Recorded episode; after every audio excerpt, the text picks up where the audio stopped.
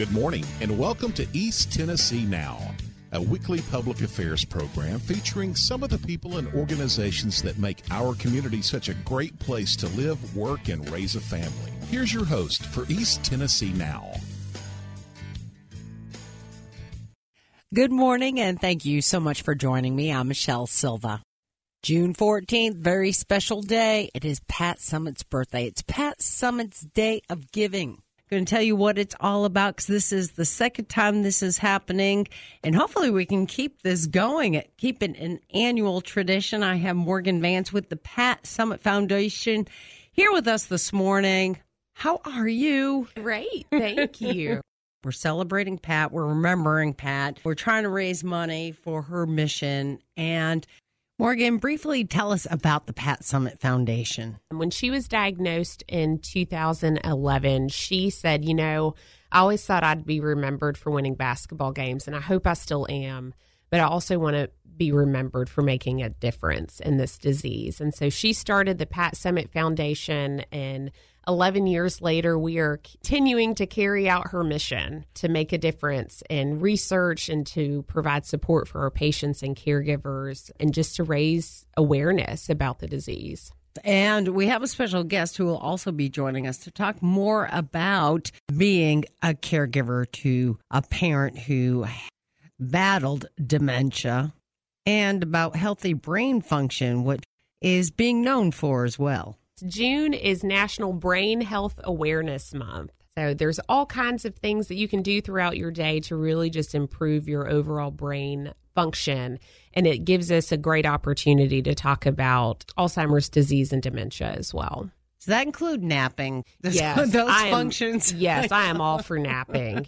Yes. and we've always heard that sleep, sleep, sleep, sleep. Good sleep is the foundation of a healthier body. Everything comes down to sleep. Yes, we all feel it on a day that we don't get enough sleep. We just feel like we're in a fog.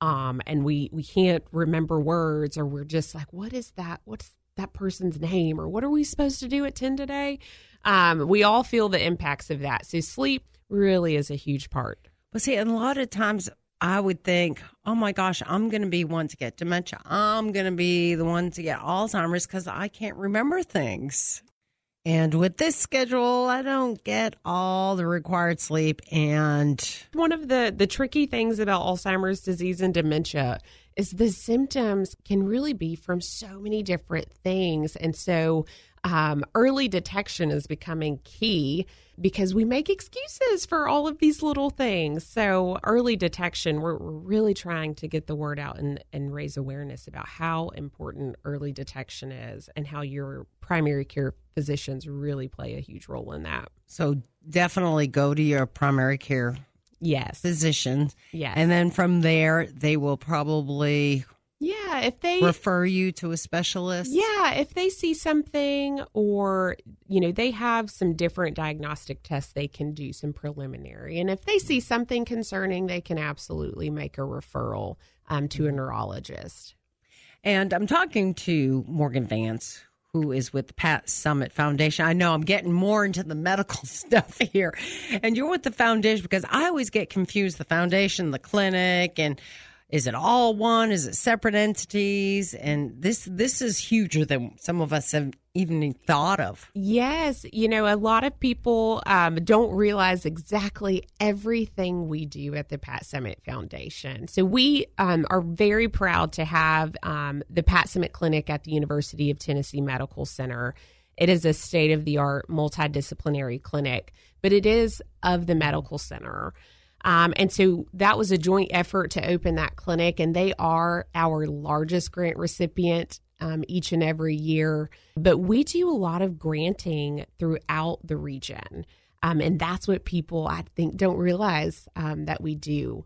Um, we do grants um, frontline that that really help programs and help support our patients and caregivers. So, um, providing respite care for caregivers and um, providing resource centers throughout the state. We do um, a lot of grants for that. And then we do grants and research throughout the region. So So we need more money to Yes. continue Yes. it- to continue Pat Summitt's mission, to continue helping and funding the research and everything that goes on behind the scenes. Yes, we are. Um, you know, last year we had our best grant year to date. We were able to award over eight hundred thousand dollars um, throughout the region to various nonprofits and organizations that are working on the front lines. That's a lot of money.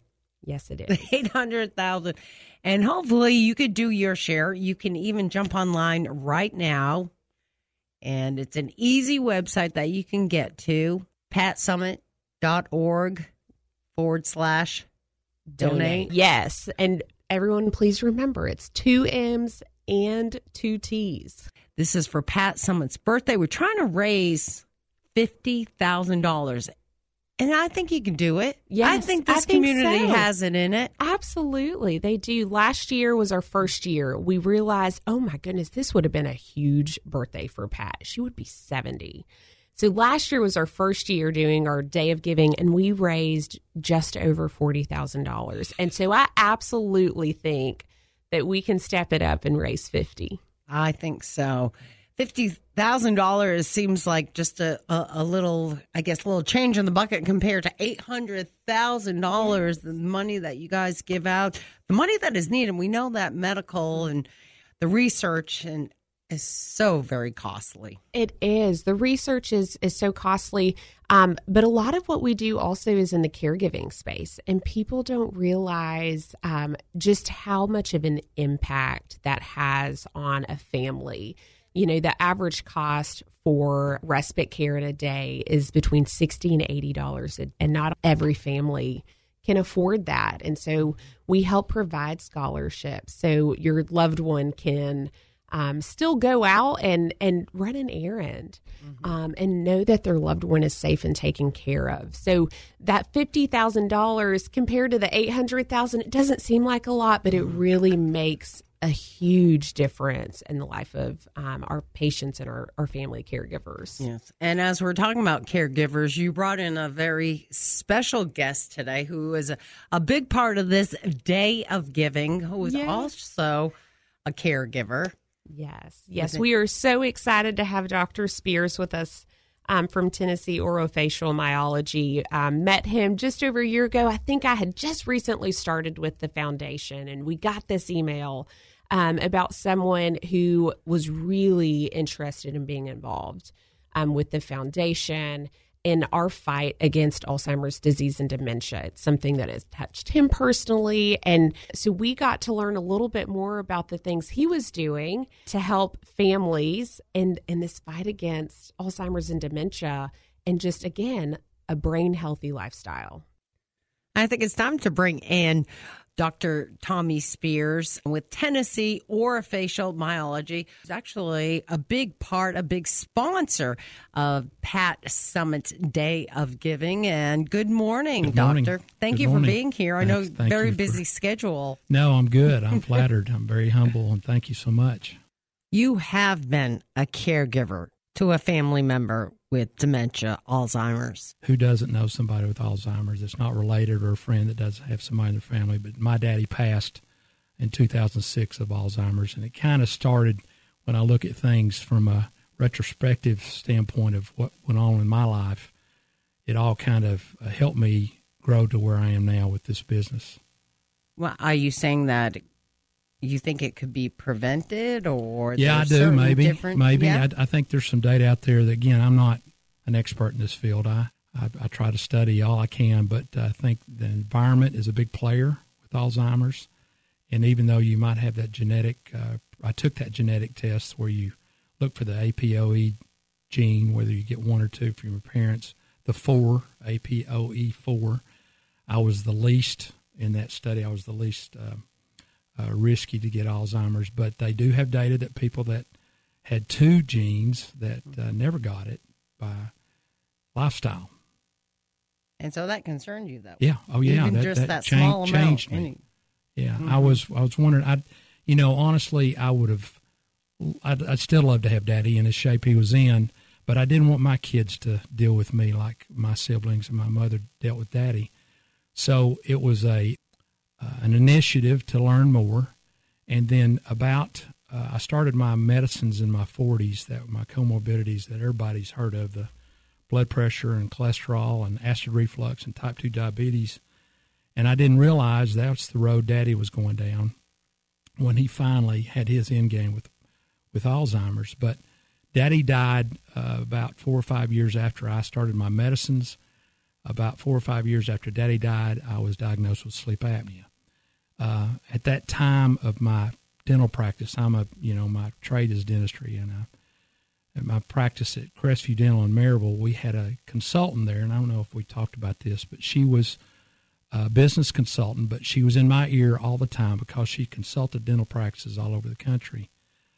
Uh, but she was in my ear about sleep, dental sleep studies, and dental sleep. What's sleep? yeah, yeah, for you, I'm sure. This, but um, uh, I kind of you know, ignored her a little bit. And then when I finally got, and it's kind of a joke how I got diagnosed, but I won't get into that. It's a long story. But I thought, okay, this is maybe a little divinity happening here, and I, I need to look into it. So I did. Uh, I took um, the home sleep study three times. I went and did the, the in, in, in lab, the polysomnogram in Maryville, and I was prescribed a CPAP, and I decided, oh. let's do it. I'm ready. Really? Because I don't want the CPAP. Well, I know nobody does, but but honestly, and, and I'm, I'm, speaking out a little bit of my wheelhouse, but it is the standard of care for s- severe sleep apnea, mm-hmm. and so I I'll, I'll kind of get to this because it'll come full circle in this conversation, but. I did not want Alzheimer's. I didn't want any neuro- neurological issues that maybe sleep was contributing to, or the lack of good sleep, healthy sleep. But at that time, again, when I was diagnosed and prescribed by my uh, pulmonologist, a board certified sleep physician who I really love and refer to now, um, I said, bring it on, let's do it. But I kept studying with disciplines around the country, and my, my uh, OSA, my sleep apnea, was mild. Mm-hmm. And one of the uh, therapies to that was mouth taping. Yes. Oh my gosh, which okay, so I am so go. familiar. Yes. So here we go. So I was the pariah in Blount County, the the guy that was talking about mouth taping because I did it. I started about twelve years ago, maybe ten years ago. It's kind of gray area there, but has it been around that long? Oh yeah, it's been around a long time. Yeah, yeah, it's been around in Europe a long time. It, of course, it was in the West Coast, like everything comes from the West Coast. but so I started doing it. I, I took advice from an author that was at my office lecturing about sleep and airway, Michael Gelb. And so I started taping. I started noticing the difference. Uh, okay, wait a minute though. Let's get now. When you say taping, explain. Okay. Taping because you don't just okay. grab the Scotch tape or the no, masking no, tape and throw no. a piece on. And you know, some people may say, "Well, what if you have some facial hair?" Yeah. And you, or you have chest. So, Tell us exactly okay. step by step and what kind. I'll do the tape. best I can without being confusing. So the tape that I was exposed to was a, a medical grade um, tripor, 3M tripor tape. It's kind of medical tape you mm-hmm. use around like say if you have a boo boo and yeah. you're trying to wrap you some get gauze, gauze right. So the um, the the particular instructor that was teaching at the office or my office downstairs, we were doing a seminar and we had a bunch of dentists there, and he said, "I'm going to talk about nasal breathing for the next two hours." So he took a roll of tape out and he taped his mouth and he took it off. He said, I'm going to pass this roll of tape around the table. Everybody taped their mouth. I'm going to talk about nasal breathing for two hours. And so he did, and it was awful. It was weird. It was claustrophobic. uh, I thought it was really weird. Just just didn't like it. But I talked to him. I had to take him to the airport afterwards, flying back to California. And I said, this guy was Dr. Hockel, Brian Hockel. And um, I said, Dr. Hockel, would you look at my sleep studies? I got a bunch of stuff right here. He goes, Yeah, just start taping. He goes, It's going to be tough, but get used to it. Understand that after you do it a while, it may take you a week, but you'll get used to it. It took me three nights to get used to it. And after that third night of sleep, when the tape stayed on, I was like, okay, I'm, I'm a believer because we are not supposed to mouth breathe. What? What? No, only to catch up. So that emer- is just breathing. a pie hole yeah, that really talking, eating, but really our our medical physiology, our human physiology has got to go through the nose, especially at night, especially because. when we sleep, because we kill everything. Our, you know, where our lips are sealed, our brain loves air through the lungs to the from the nose, but hates it through the mouth because we go through a little fight or flight, that, that sympathetic tone, cortisol dumping episodes all night long that you don't realize you were doing that I was doing probably in my 30s, maybe before, but it kind of compensated and compensated till finally I thought I was going to have I was thought I was had a heart attack. I, I called, got up one morning and I told Sandy, my wife, I said I think I may be having a heart attack. When we went to the hospital, and they went through a bunch of tests. Next thing you know, I said you just got a lot of stress on you. Let's do blood pressure, cholesterol, acid reflux.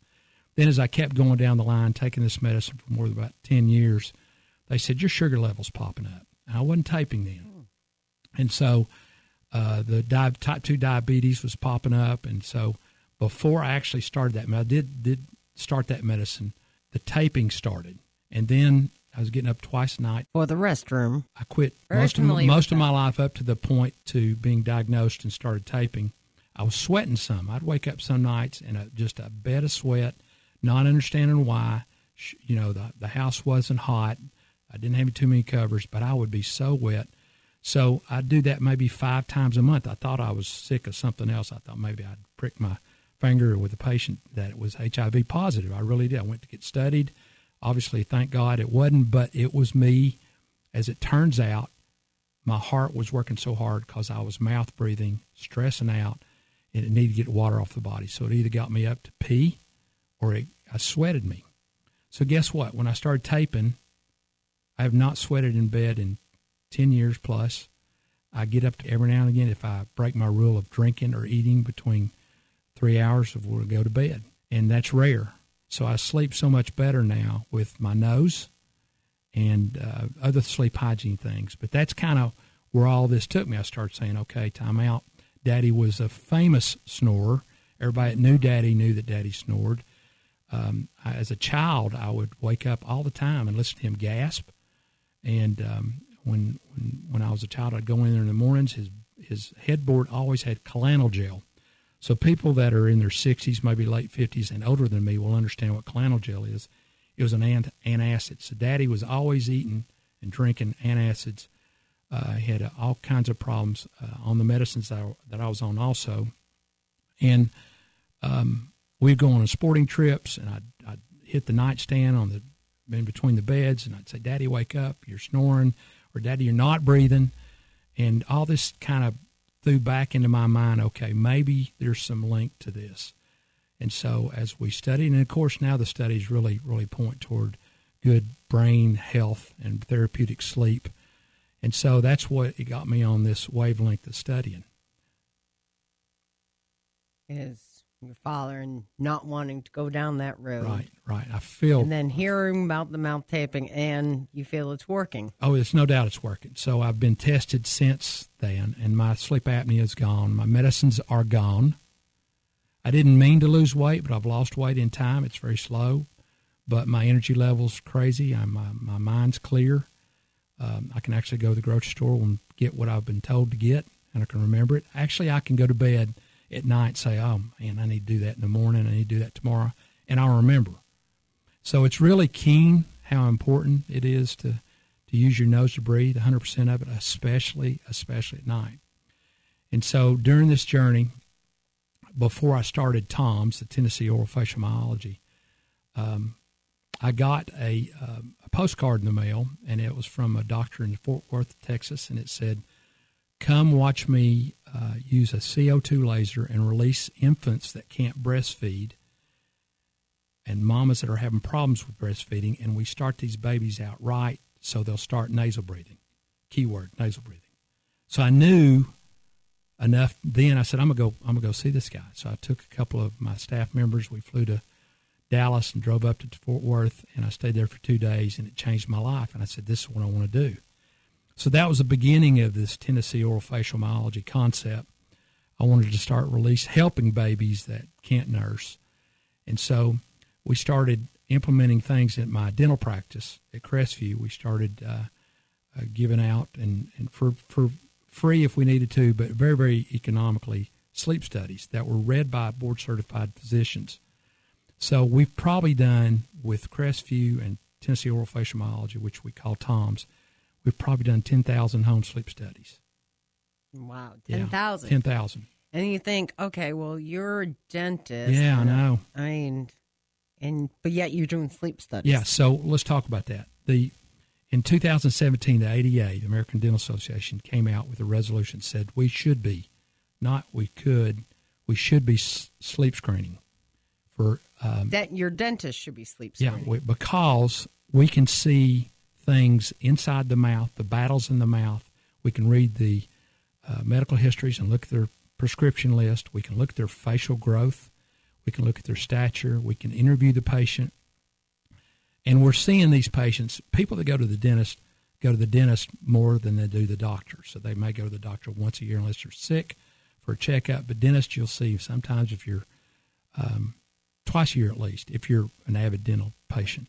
So, yeah, yeah, good job. We're blessed. But um, uh, this resolution was that we should be d- sleep screening for disorder breathing. And disorder breathing, really, the common theme of that is just mouth breathing. We're not supposed to mouth breathe. So, what happens when you mouth You breathe? mean at night though, or always? Always. Always. Go the next time Notice you go how to, I've been standing here. I've been trying to breathe through Yeah. my nose, then and then you got, but you got to concentrate. Yeah, you do, but it becomes better. I mean, in your field and my field and Morgan's field, you're talking a lot. You can't help. Mm-hmm. You got to breathe through your mouth to catch up. But at night, mainly, you don't want to sit there and stress yourself out. Your your things go so much better through the nose. And so we started doing these sleep studies. I would offer them to them. People would kind of kind of look at me, go, "I'm just here to get my teeth worked on." I'm, I'm, I said, "Listen, I don't want to run over you. This has just happened to me." And I started witnessing them what's going on. And finally, it took a snowball's effect, and now people weekly will look at me. Now, now let me back up. We've done approximately 10,000 sleep studies. The severe and, my, and moderate uh, people we refer out. Sometimes we'll do mouth appliances. It's called MAD, the mandibular advancement mm-hmm. appliances that open up the mandible forward, opens up the airway. Now he's getting a little technical. Yeah, so so we do those sleep appliances through our uh-huh. dental office. Now we do that through TOMS, mm-hmm. and so um, so when we when we get the score back, read by a board certified sleep physician, I want to make sure that people that are listening in the medical field, I don't read these. I kind of know what they say, but I don't I don't read these. I'm legally not. I can't read them. But I give the patient an idea. Hey, this needs to be this read. I've got it read. I've got it signed. Uh-huh. You need to go see these people at Blount Memorial, UT Hospital, wherever you want to go see the board certified physicians that are sleep physicians. Mm-hmm. And they start them on the severe ones. They start them on CPAPs, and that's the standard of care. And that that my bro- oldest brother got tested. He's now on a CPAP, and so he does fine with it. Can he get off the CPAP? Can he start taping his mouth? That, I know some too people. Late now. he- well, no taping. Um, there, there is collaborative, um, um, not collaborative combination therapy. There's a, there's people that are on CPAPs that wear mouth appliances and Mm-hmm. tape, all three. So they get the positive pressure through the nose, they get the skeletal advancement through the appliance, and they seal their lips and make sure the nose is doing all the work. So that's not unheard of. It's kind of unique, but it's not unheard of. Uh, to answer your question, can people get off of CPAP? They can. Uh, my best friend's a dentist in Greenville. He had the lap surgery. He lost tons of weight and retested, and he didn't need the CPAP. And- But when you are like the first time I heard of it, yes, and I have slept with tape. Not always, and I try to be better about it because I hear all the benefits that it can do for your brain and everything else, and getting that quality sleep. When I first heard about it, I'm like, "Oh my gosh, what? what how? How can I do that?" Like you feel like almost like you, you think of Oh, that yeah. mode of suffocation, Yeah, and what? If, what Yeah. if my nose gets blocked during the night? We start virtually everybody, everybody off with the sleep study. First thing in, in health take a sleep study. is how we breathing. Mm-hmm. What are we doing? Hopefully, a third of our life. If they're too young, so we so my myofunctional therapists that are hygienists that are not certified, but they're trained in myofunctional therapy. They're dealing with disorders that deal with uh, lactation and breastfeeding, facial growth and and development. So when you're breathing through your nose, like you are right now, where's your tongue? It's in the roof of your mouth mm. Yeah. How did you know? because that's where you got to put it to breathe. and so it lays up. That's where it's supposed to live. So our mm-hmm. tongue is so important in facial growth development because it mm-hmm. builds the face out and wide and gets away from the airway, so the airway opens up better. It's kind of a a hillbilly way to say it, but that's really how. it. Does that mean I'm going to have straight teeth for the rest of my life? Well, that, that's a great point. That that's something because myofunctional therapy, the disorders of it affect, uh, like I said, breastfeeding, facial growth, chewing, swallowing, speech, dental hygiene. It affects the way our teeth meet, which is also uh, kind of under the umbrella of facial growth. It affects the TMJ. Probably the most important thing it affects is breathing and sleep. And so, if we're doing things improperly, malfunctionally, mm-hmm. and we're causing these disorders to happen, we can help the the root cause of possibly Alzheimer's and all these neurological issues early in life, and get ahead of it. With um, one of my favorite sayings, and one of the many podcasts I listen to is, I think this is where I don't remember. It was either Winston, uh, Churchill or Kennedy said, you got to fix the roof, leaky roof when it's sunshine and not when it's raining. And when Alzheimer's symptoms are there, it's raining, and we're we're running behind. I, I'm a big believer of let's get ahead of things. Let's look environmentally how many toxins are coming at us, how we breathing, are we trying to stay healthy, um, are we eating good? Our diet's so important. So uh, this is all in that uh, medical model of TOMS. As we do want to say, you are not a, a sleep expert. No. But no. because you are a dentist, there is a link there between your mouth and breathing and sleeping and your overall mental health. Well, well put. I think I really think this is arrogant, mm-hmm. but I think dentists need to be have a seat at the table when we talk about Alzheimer's. I think we have a seat at the table with about every systemic disease because the mouth's the gateway, mm-hmm. and the gut health, the gut microbiome is a big inflammation factory, which Parkinson's is, excuse me, uh, Parkinson's and Alzheimer's for that matter. Um, the inflammation is a big key word with them, and mm-hmm. and so when we're not healthy in the gut, why? Well, maybe possibly because we're not healthy in the mouth. Um, there's a, a, a, bacteria called Porphyromonas. I think that's how you pronounce it. Porphyromonas gingivitis. Everybody calls it P. gingivitis. Mm-hmm. It is tons of data linked to Alzheimer's oh, because really? it's a periodontal gum disease bacteria and it breaks the blood brain barrier. That's a hard one to go. And it helps set up uh, the markers for Alzheimer's, which everybody talks about the beta amyloid and the, the, the phosphorylated uh, tau and all these things. But it's so important to have a clean mouth for other reasons too, because we're swallowing you know, seven trillion microbes a day. Only God knows how many we're breathing. And so I know, I know. So gut health is really important. We have a direct line to the brain through the gut, through the vagus nerve. And so we're just connected everywhere. Mm-hmm. And I think dentists, going back to that point, I think dentists have a huge part in systemic health because the cleaner the mouth is, the better we learn how to help people breathe better because we're right there mm-hmm. uh, the, the better health we're going to provide for people. And the whole reason why we started talking about all this and talking with Dr. Tommy Spears, Tennessee Orofacial Myology, is because of the Pat Summitt Day of Giving, her birthday coming up June 14th. A big, big thank you to Morgan Vance with the Pat Summitt Foundation for being here to tell us about the Pat Summitt Day of Giving on June 14th, and for Dr. Tommy Spears being here to tell us about his experience as a caregiver and giving us some healthy tips that he's found by doing his own research. Thank you very much once again. June 14th, the Pat Summitt Day of Giving. Go to patsummittfoundation.org forward slash donate. It's been a great morning. Thank you so much for being with me. I'm Michelle Silva, and we'll talk to you soon. Remember, East Tennessee Now is available on demand as a podcast from iTunes, Google Play, and Stitcher. You've been listening to East Tennessee Now a weekly public affairs program featuring some of the people and organizations that make Knoxville and East Tennessee such a great place to live. If you have a suggestion for the program, we'd love to hear from you. Our mailing address is P.O. Box 27100, Knoxville, Tennessee 37927 or call the studios at 865 525 6000. That's 865 525 6000. East Tennessee Now is a presentation of Midwest Communications Company.